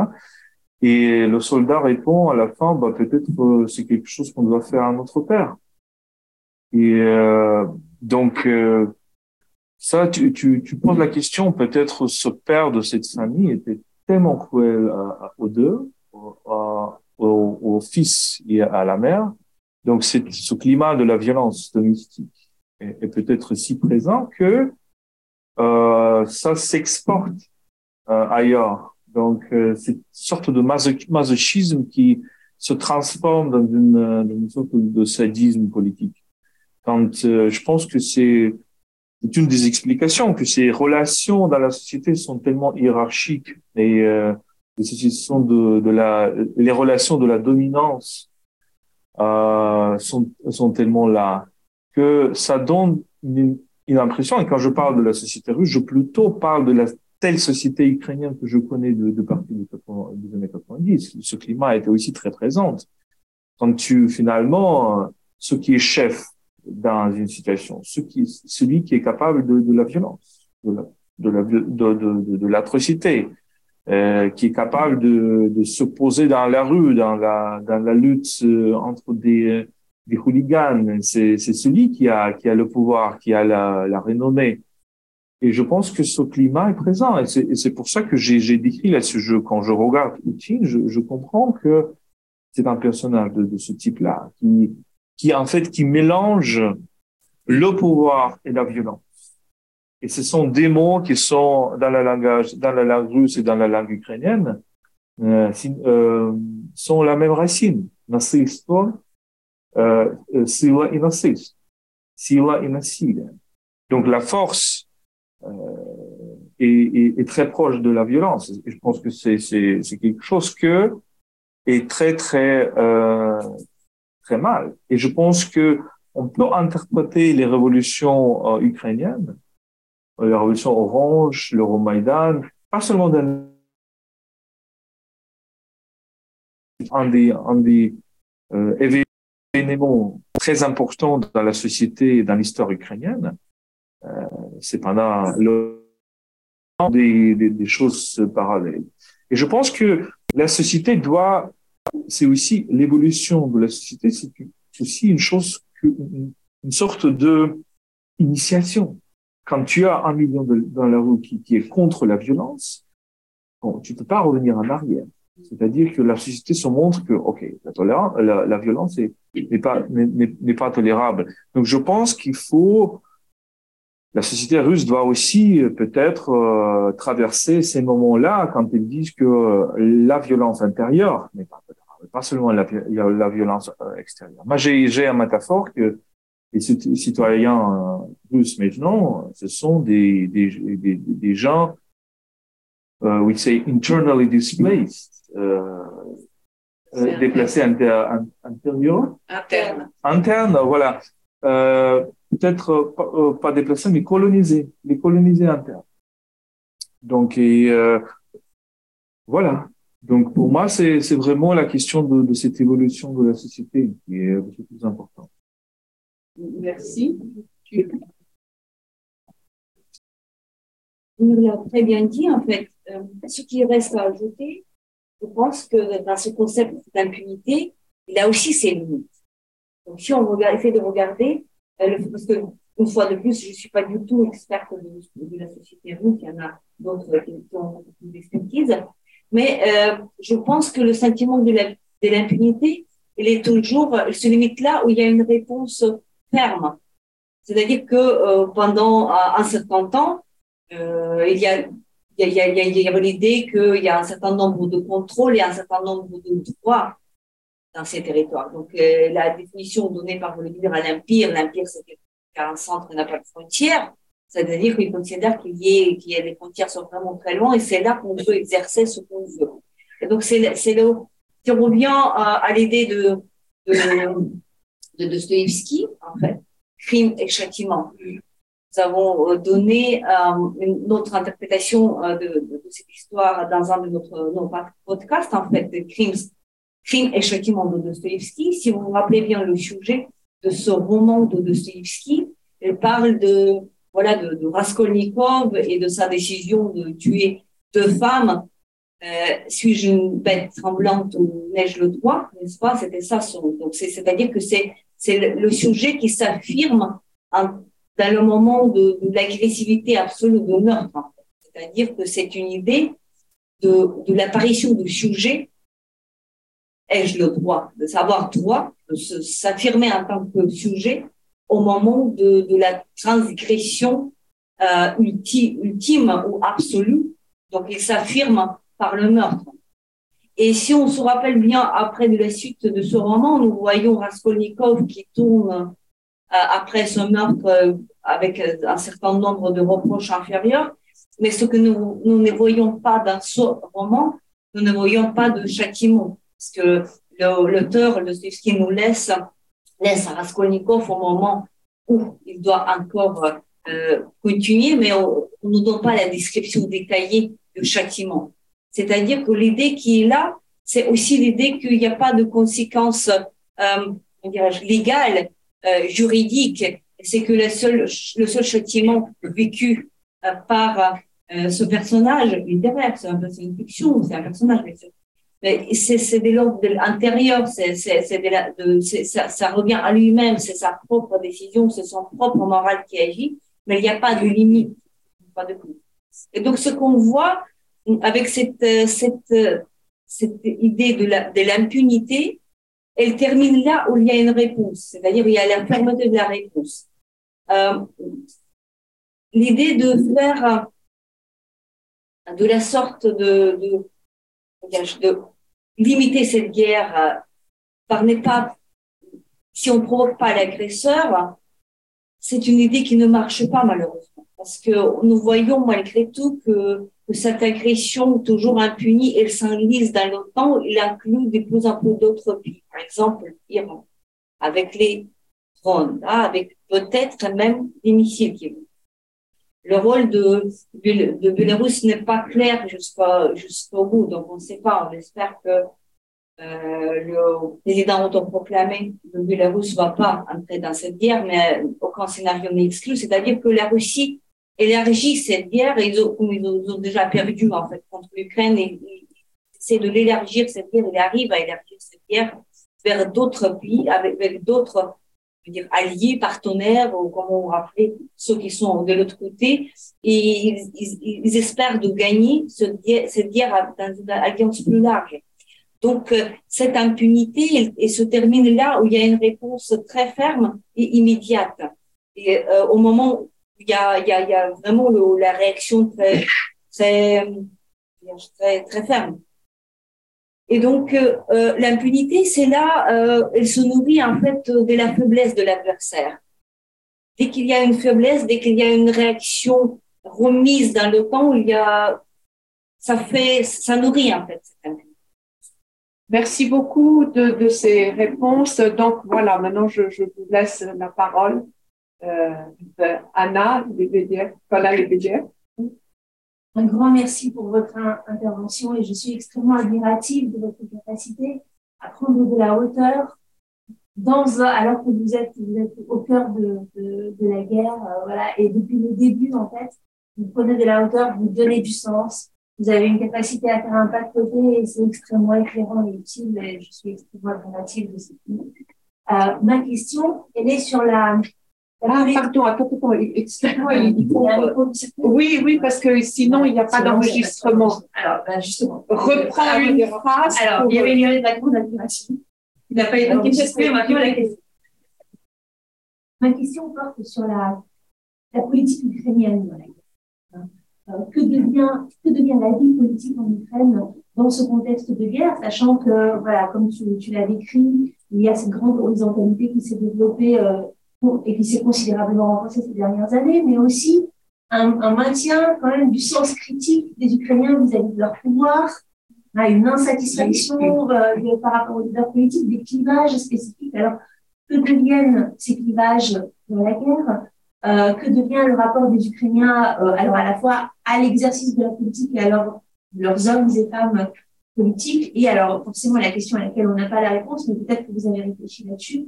Comment peut être la politique ukrainienne dans l'après-guerre? Avec quel clivage? Avec quelles attentes? euh, Voilà. C'est un ou deux? Ouais. Oui. Oui. Euh, est-ce que tu permets que je rajoute juste une phrase? euh, on, on a beaucoup indéfiniment parlé des oligarques ukrainiens. On n'en parle plus maintenant. C'est Qu'est-ce vrai. qu'ils sont devenus? Il y en a qui ont toujours en vie. D'ailleurs, Alors, euh, merci Anna pour, euh, pour euh, ton soutien et pour, pour la question très intéressante. Je commence et Volodymyr complète, nous experts. Grosso modo, ce qu'on peut dire sur la vie politique euh, en Ukraine, c'est que euh, la première impression, c'est qu'elle n'existe plus. Pourquoi? Parce qu'en état de guerre, euh, il y a plus, de, dans le sens qu'il y a plus de, on dirait, on dirait au premier regard, qu'il y a plus de rivalité des partis politiques, par exemple. On voit que les partis pro-russes sont tout simplement interdits, éliminés, et cetera.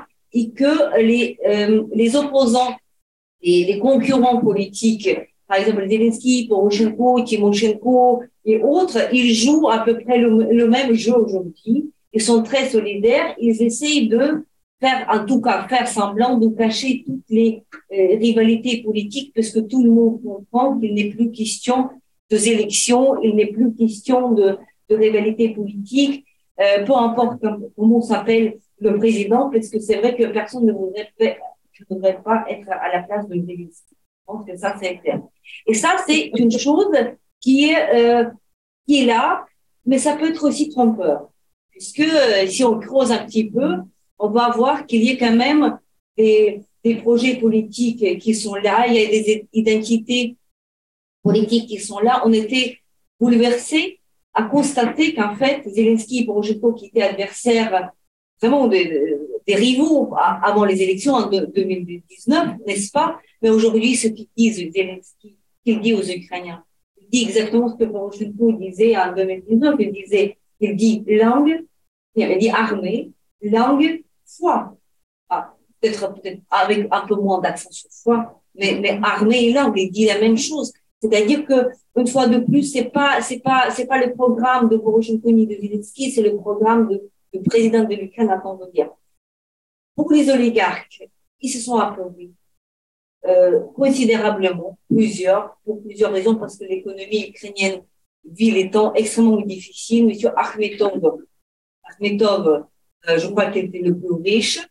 Il a perdu à Mariupol, euh, beaucoup d'entreprises, notamment à Azovstal, euh, la, euh, des tech, des tech, la, les compagnies d'électricité, euh, aussi, quand ils sont bombardés par les Russes, alors c'est vrai que ça, ça, ça rapporte moins d'argent parce que les Ukrainiens payent moins. C'est vrai qu'il y a une volonté, il y a, il y a cette consolidation autour d'un projet de survie et de la victoire. Après, nous, à l'intérieur de qui on voit, on voit certaines concurrences, on voit certains projets politiques se former pour après-guerre. On voit, je suis convaincue, mais Volodymyr n'est pas d'accord avec moi, euh, il va dire sa version. Mon idée est que Zelensky va perdre après, les, après la guerre, euh, comme euh, comme c'était, c'était déjà arrivé euh, dans l'histoire. C'est comme euh, voilà le, le pays qui a gagné la guerre, il perd, enfin, le, le, le chef de, de guerre, il perd. Non, non, parce qu'on n'a pas, on ne reconnaît pas ses mérites, mais parce que c'est comme ça. Après guerre, il faudra un autre leader. Et je pense que Zelensky sera heureux de quitter son poste. Mais Volodymyr, il n'est pas d'accord avec moi. Et je lui passe euh, la parole. Il va dire euh, sa version de, de l'avenir. Le bon mariage, c'est que quand on ne s'est jamais d'accord. Donc, euh, je suis d'accord euh, avec beaucoup de choses que, que, que tu as dit. Euh, la, la politique ukrainienne, elle, elle, elle dépend bien sûr de, des médias, comme partout dans le monde. Euh, les médias, si on parle de la télévision, bien sûr, les, les plus grandes chaînes de télévision étaient contrôlées par des oligarques. Et euh, là maintenant, il faut qu'on parle aussi de la, cet auteur que tu as évoqué.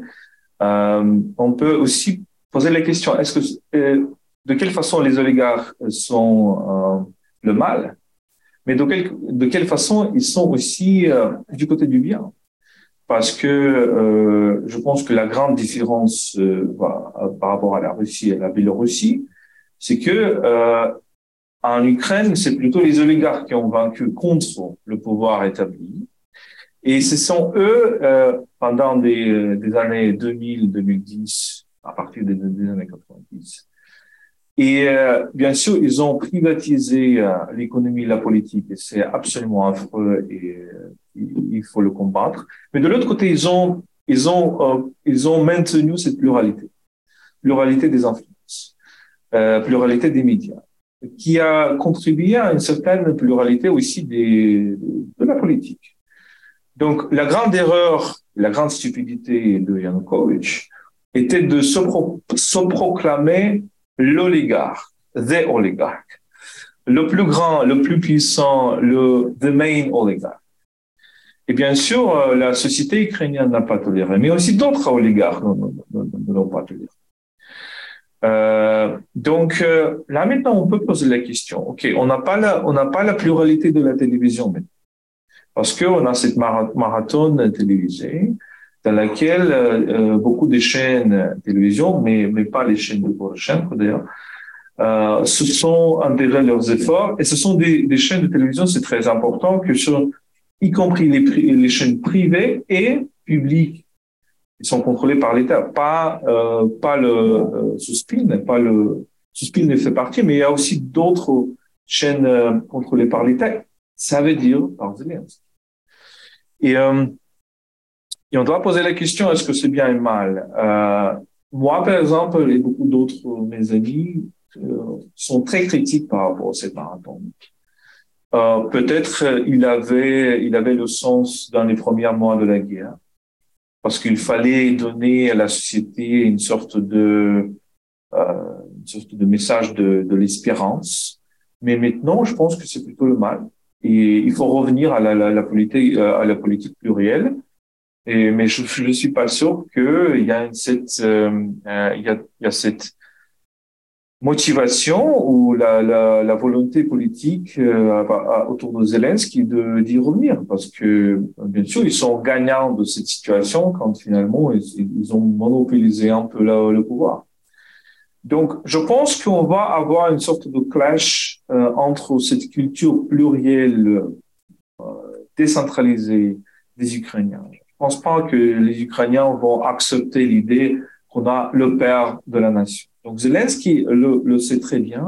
Il se pose pas comme le père de la nation, mais plutôt comme le frère de la nation, ou bien même le fils de la nation. Euh, euh, parce que quand, quand les journalistes internationaux nous appellent et on, on, on comprend qu'il y a une sorte de culte de Zelensky dans les médias internationaux, et on est assez sceptique par rapport à ce culte. Euh, euh, malgré le fait qu'on on apprécie euh, en fait euh, beaucoup de des choses qu'il, qu'il a fait, euh, mais euh, moi mes efforts c'est que c'est pas Zelensky qui mène la nation, c'est la nation qui mène Zelensky, c'est la nation qui est leader de Zelensky et pas l'inverse.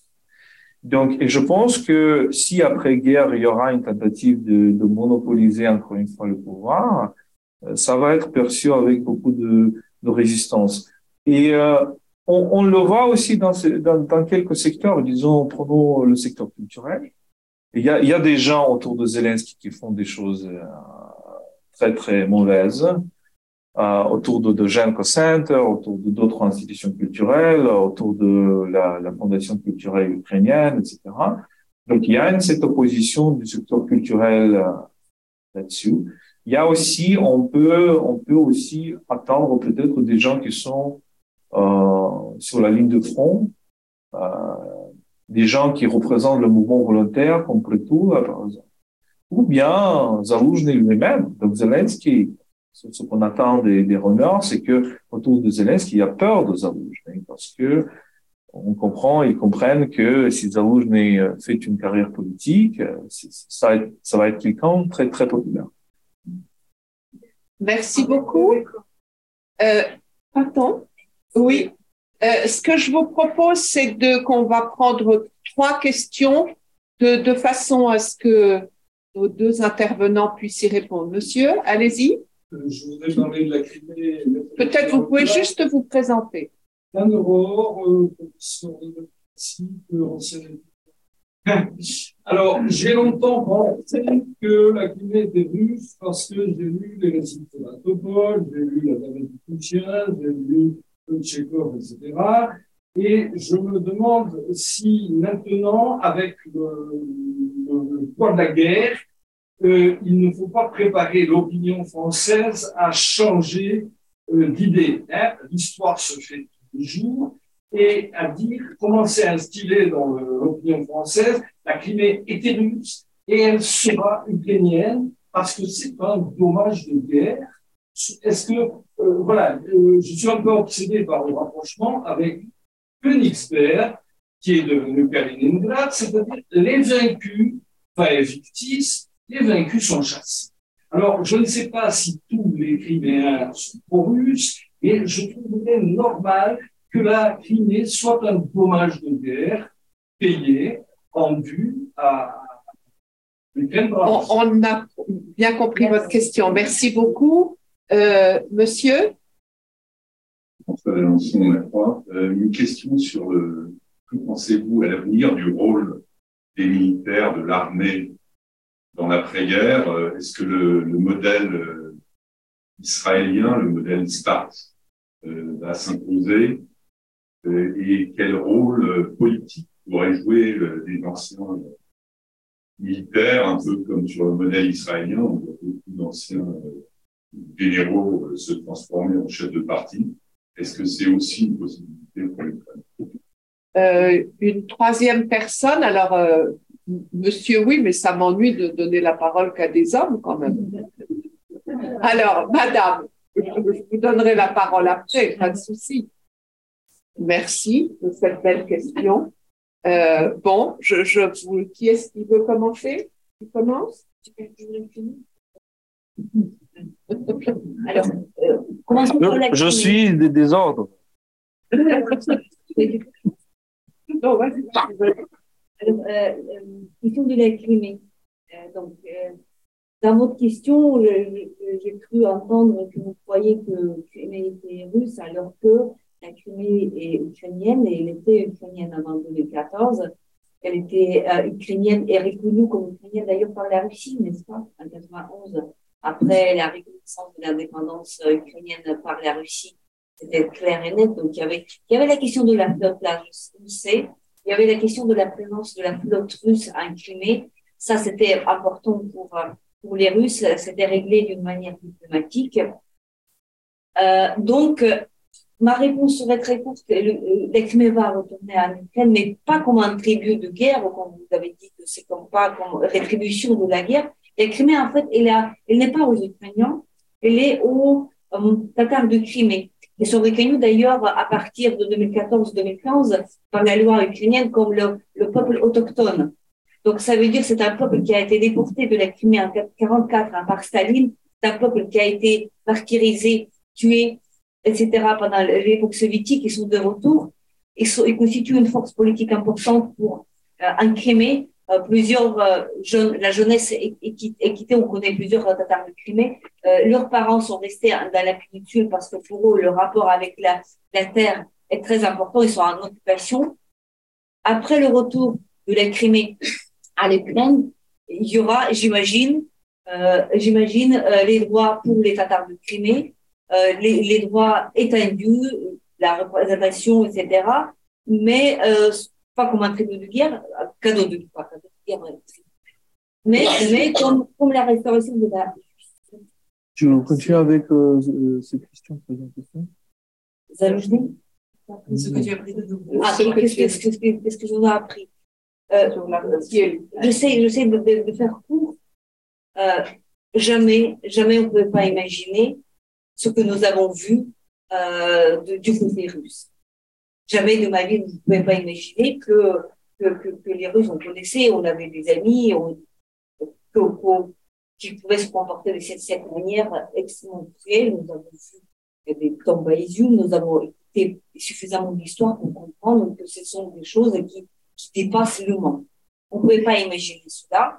On ne pouvait pas imaginer non plus, malheureusement, le, la passivité, parce qu'on sait qu'il y avait des opposants, il y a des oppositions, mais quand même, même après la, la, la, la mobilisation générale, euh, partielle, petite partielle, mais en fait, on ne sait pas. La mobilisation, en fait, à la Russie, on espérait qu'il y avait, qu'il y avait quelque chose, qu'il y avait des mouvements, qu'il y avait des, des, des protestations, qu'il n'y avait pas ça. Donc ça, on ne connaissait pas sur la Russie. Maintenant, et, et, on dit qu'un million de, de Russes sont partis à l'étranger, on espérait voir les, les manifs, bah, les, quelque chose, une alternative. On se pose la question, où sont-ils? Pourquoi ils ne manifestent pas? Pourquoi il n'y a pas d'alternative politique? Même si on sait que les manifs, on ne gagne pas la guerre avec les manifs, mais quand même ça, elle pourrait euh, être plus visible. C'est une chose sur, les, sur euh, la Russie, à quoi on n'est pas à l'intérieur, c'est ce qu'on voit de l'extérieur. Sur l'Ukraine, on ne savait pas, on a découvert quand même qu'on est beaucoup plus fort qu'on est croyé. C'est-à-dire que même dans vos armées, mais aussi nous, c'est-à-dire que dans le sens qu'on ne panique plus. On, on, il y a un moment, euh, nous avons visité les villages à côté de, de là où on habite, en fait, euh, des villages. Et en fait, la guerre s'est arrêtée à trois à quatre kilomètres de notre appartement. On, était, on a de la chance. Mais nous avons vu les, les, les gens qui, qui habitaient dans les villages dévastés et occupés, ils, ils répétaient tous la même phrase. Et ils ont dit qu'après, ils disaient que, vous savez, après avoir vu tout ça, on a peur. Et je pense que c'est ça que nous avons un certain ressenti à degrés différents, bien sûr, parce qu'il y a ceux qui ont plus près, plus loin, mais en fait, il y a un certain moment où vous n'avez plus peur. C'est-à-dire que vous passez, vous passez le seuil, et après, vous, vous êtes vraiment tout puissant parce que vous n'avez plus peur. C'est la peur qui paralyse. Et à un certain moment, je crois que les Ukrainiens ont perdu la peur. C'est pour ça qu'on aime croire vraiment euh, euh, à cent pour cent d'un résultat, parce qu'on n'a plus peur. Je, je vais essayer d'être bref. Pour la Crimée, euh, je pense que d'ailleurs, il faut, il faut aussi pluraliser l'histoire de la Crimée. Il faut comprendre que Crimée était russe, cinq pour cent de son histoire, hein, euh, ce qu'on sait par euh, l'histoire écrite. Et euh, c'est, c'est aussi la tâche pour les Ukrainiens. On, on commence à découvrir la littérature de, des Tatars de Crimée. On fait des festivals en Ukraine qui s'appellent Injir, qui sont magnifiques. Mais il y a aussi de la littérature qui est euh, qui est euh, qui est, qui est ouverte euh, aux gens qui ne lisent pas l'ukrainien. Je peux conseiller un livre de passionnant de Rory Finn de Cambridge, qui est un professeur des, des études ukrainiennes, qui a publié euh, son livre sur la Crimée euh, à la fin de, de, de l'année dernière, et qui, euh, qui est un expert en littérature, qui parle de la littérature russe sur la Crimée, mais aussi qui parle de la littérature euh, de Tatar, de Crimée, des, des noms, euh, il découvre aussi des noms très importants, et aussi de la littérature ukrainienne, de Olesya Ukrainka, de Kutsubinsky et d'autres qui... Euh, qui sont aussi, qui ont aussi des textes euh, consacrés à la Crimée. Donc, euh, pluraliser cette histoire culturelle de la Crimée est très important. Ce qu'on fait a, a, après la, la victoire, euh, donc, la façon de parler en Ukraine, c'est toujours dire pas euh, si on gagne, mais quand on gagne. Okay, donc, on est, on est, on est d'accord avec, avec cela. Il y, a, il y aura beaucoup de questions. Surtout la question, qu'est-ce qu'on fait avec des, des citoyens russes qui sont venus après deux mille quatorze? Parce que c'est une stratégie euh, du gouvernement russe, c'était de changement démographique. Et euh, c'est une, on, on peut l'appeler aussi déportation positive. Hein. Donc, quand tu amènes beaucoup d'autres euh, gens et tu changes le bilan démocratique de tel ou tel territoire. Ce que euh, le gouvernement impérial russe du dix-neuvième siècle, le gouvernement soviétique a fait plusieurs fois. Et c'est la grande question qu'on doit se poser. Qu'est-ce qu'on fait aussi avec la passeportisation? Donc, les passeports russes qui ont été distribués, y compris pendant les gens qui ont resté, qui ont reçu ces passeports plutôt sous, sous la euh, sous la pression. Donc, il y a, il y a vraiment beaucoup de questions de la vie de la vie humaine qu'on doit se poser. Sur la question de, des militaires, je pense que l'Ukraine de l'avenir doit être une combinaison de Sparta et Athènes, quand même. Et euh, mon métaphore, c'est que la société, euh, la société saine, c'est une société où on combine l'idée de agone et l'idée de agora, c'est-à-dire l'agone où tu, se, tu te traînes de, de battre et euh, agora. Euh, Quand, où tu te traînes de, de discuter.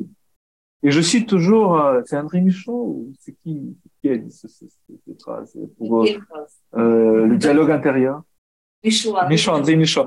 Quelqu'un préfère un dialogue intérieur, moi je préfère battre. Alors c'est, c'est le, c'est le sentiment des Ukrainiens aussi. Mais je pense que si on, si on se militarise, ça c'est aussi un danger. Si tu construis une société euh, euh, seulement sur euh, l'éthos de Agon, de Sparta, c'est aussi une, un danger, je pense.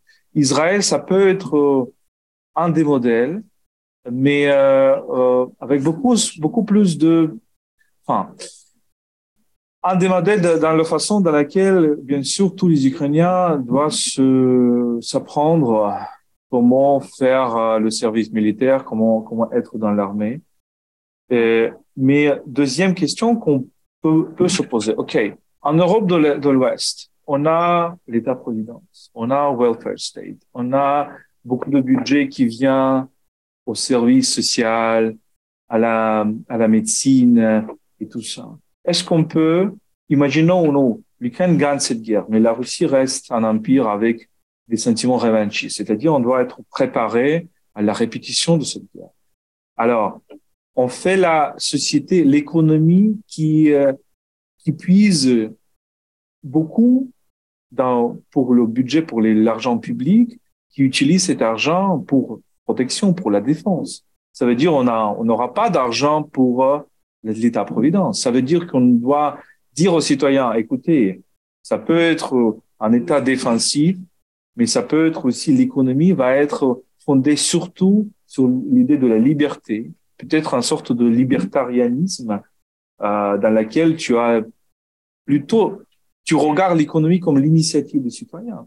Et ça serait euh, une Europe intéressante, pas seulement une Europe euh, courageuse, mais aussi une, un modèle de l'Europe intéressante. Pas, donc, on n'aura pas la société comme en France ou en Allemagne. Ce serait une société absolument différente. Merci beaucoup. Alors, monsieur, maintenant, monsieur Is, voilà. Euh, est-ce qu'il y a d'autres, d'autres questions? Oui? Alors, d'abord et puis après. Il semblerait qu'au final, dans le Donbass, que, il y a un certain nombre de personnes qui souhaiteraient, elles, leur attachement à la Russie. Est-ce que vous estimez que ce nombre est totalement négligeable, que ça représente quand même quelque chose qui peut avoir une, un impact à l'avenir? Merci. Alors, là-bas, une... Oh, c'est fini. Ouais. Bonsoir, c'est Silvio. Bonsoir. Désolé pour être dans des circonstances pareilles. Euh, donc, moi, j'ai une question. Vous avez parlé de la Russie et de, carrément, de la société civile. Bon, elle a eu quand même la loi sur les ajouts étrangers et compagnie. Ça remonte à deux mille onze. Il y a beaucoup, elle a été complètement déconstruite, noyotée. Et euh, malheureusement, malgré tout, elle, elle survit. Il y a des choses comme l'idée, par exemple, de très fort impact sur les droits, et qui euh, sont très embarrassés par cette situation parce qu'ils ne se sont pas préparés, peut-il euh, défendre des droits dans les territoires occupés? Ça, c'est ma question. Comment euh, la société euh, des, des, des défenseurs des droits de l'homme et des libertés en Russie peuvent agir dans cette situation particulière et comment c'est perçu? Et plus loin, quelles sont les, les solidarités qui peuvent demeurer, malgré tout, envers et contre tout, entre euh, les défenseurs des droits de l'homme, côté ukrainien et côté russe? Est-ce que vous pouvez nous donner un petit retour du terrain? Merci beaucoup. Est-ce qu'il y a une troisième question? Oui, Philippe de Survin. Oui, j'avais une question sur la, la situation religieuse dans un pays où on peut dire que la population suit les mêmes vies.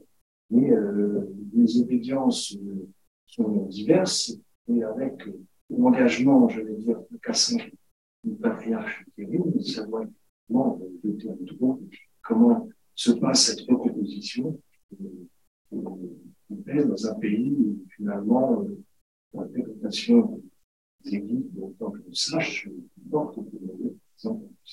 Merci. Qui, qui commence?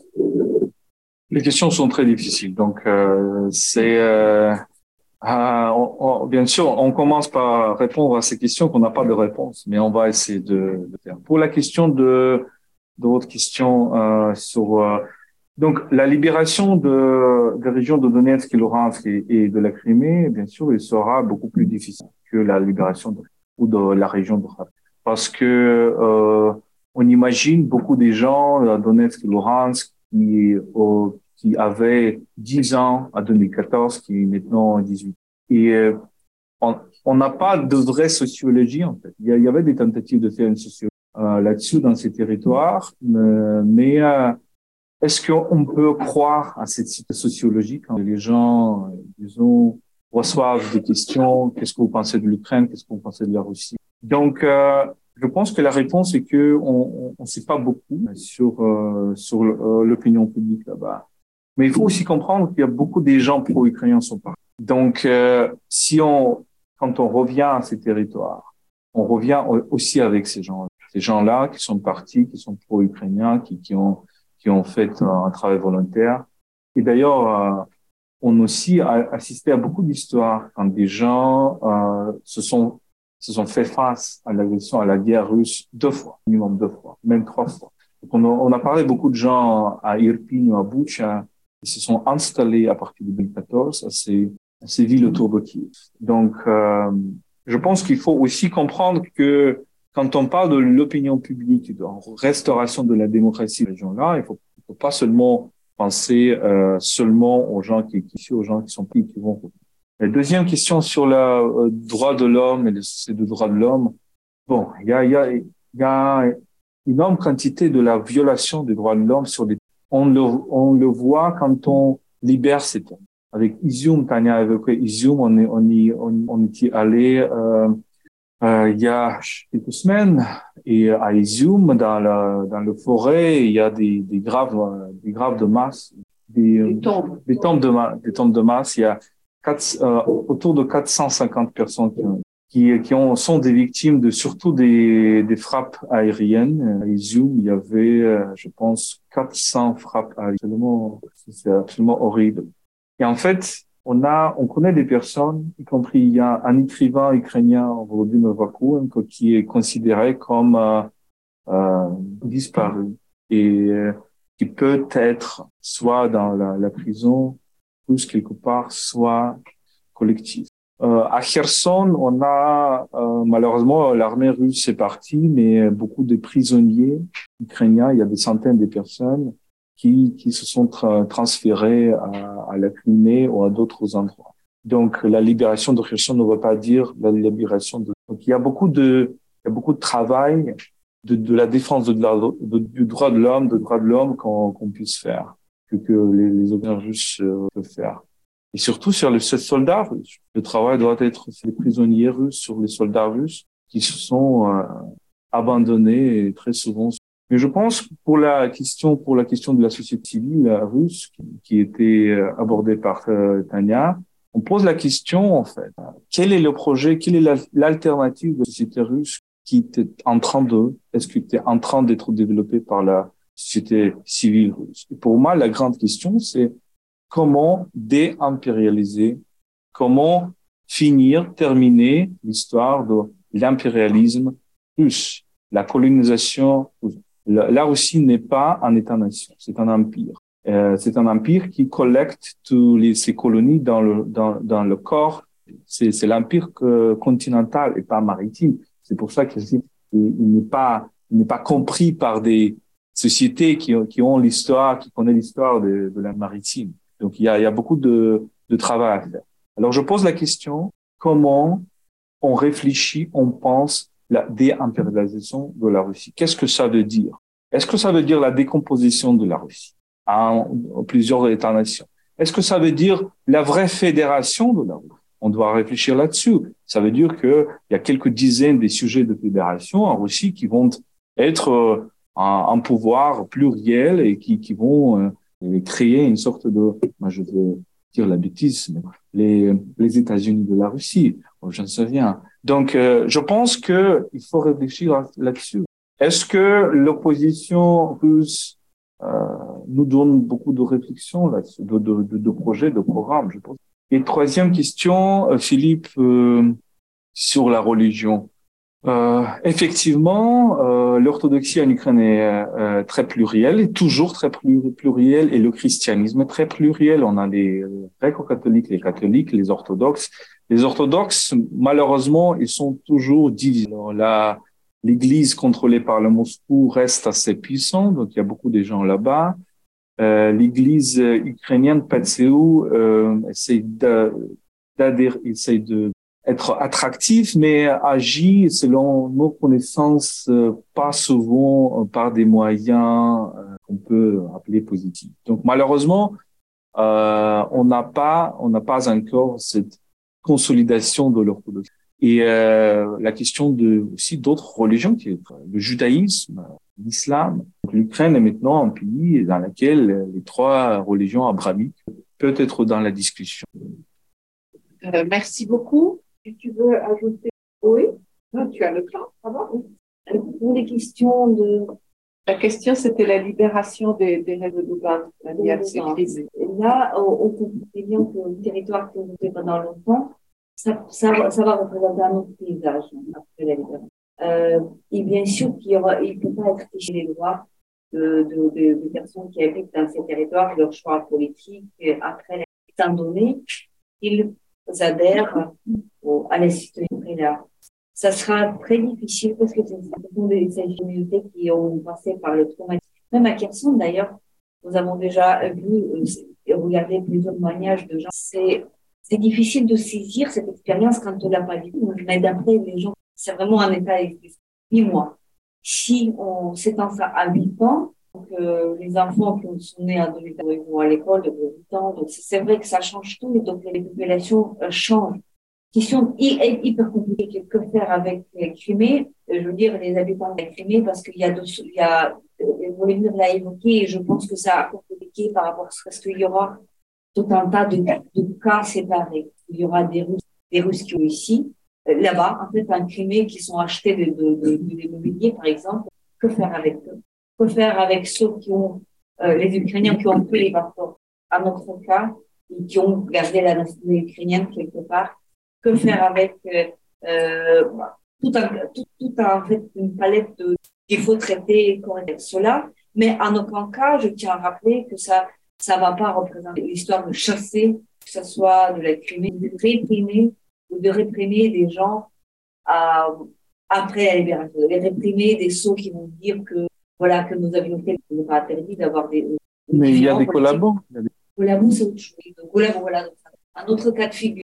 Qu'est-ce que c'est que le... Donc, il y a d'ailleurs un loi tout à fait discutée sur le collaborationnisme qui est actuellement en Parlement. Donc, tout cela, c'est très, très, très lié, je pense, moi, euh, à, à, à la question de Philippe de Surmont sur les religions.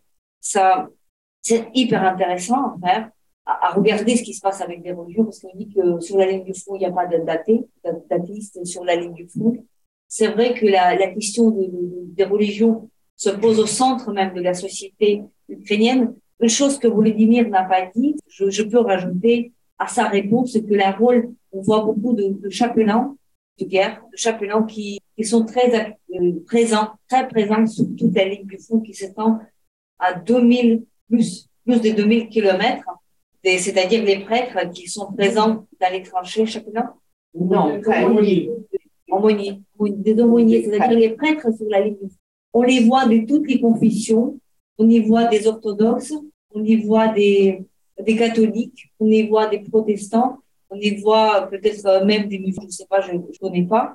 Mais en fait, ils sont avec des, avec leurs fidèles, on va dire, sur la ligne du front, et ils sont un exemple de l'humanité. On en connaît, moi je connais personnellement deux, comme ça, que, que j'avais croisés, je lis sur leur Facebook, par exemple, je vois que, qui, qui font le travail, bah, le travail qui est absolument nécessaire et très, très, très apprécié par les soldats.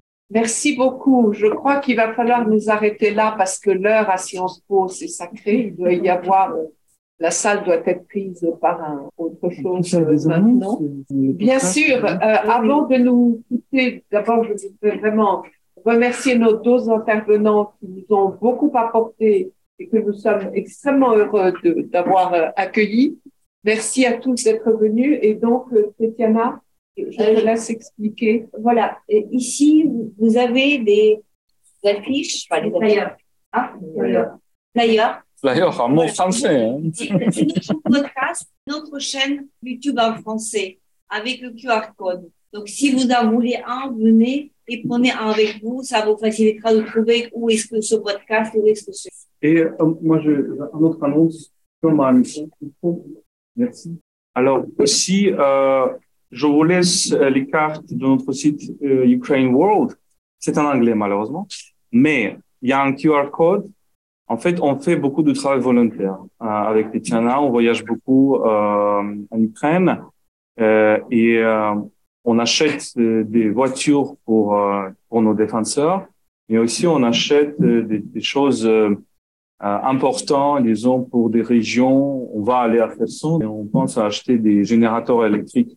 Les générateurs électriques, c'est, c'est quelque chose de vraiment très difficile, un déficit en Ukraine. Donc, euh, si vous voulez nous soutenir, soutenir nos voyages volontaires, vous, vous voyez ce Q R code. Dans le site, vous voyez le, la fiche euh, Support Us. Donc, il y a euh, deux, deux options. Soit nous soutenir par Patreon euh, chaque mois, soit juste nous soutenir par, par PayPal nos, nos voyages volontaires. Surtout cet voyage à Kherson qu'on planifie euh, au mois de décembre. Merci. Merci.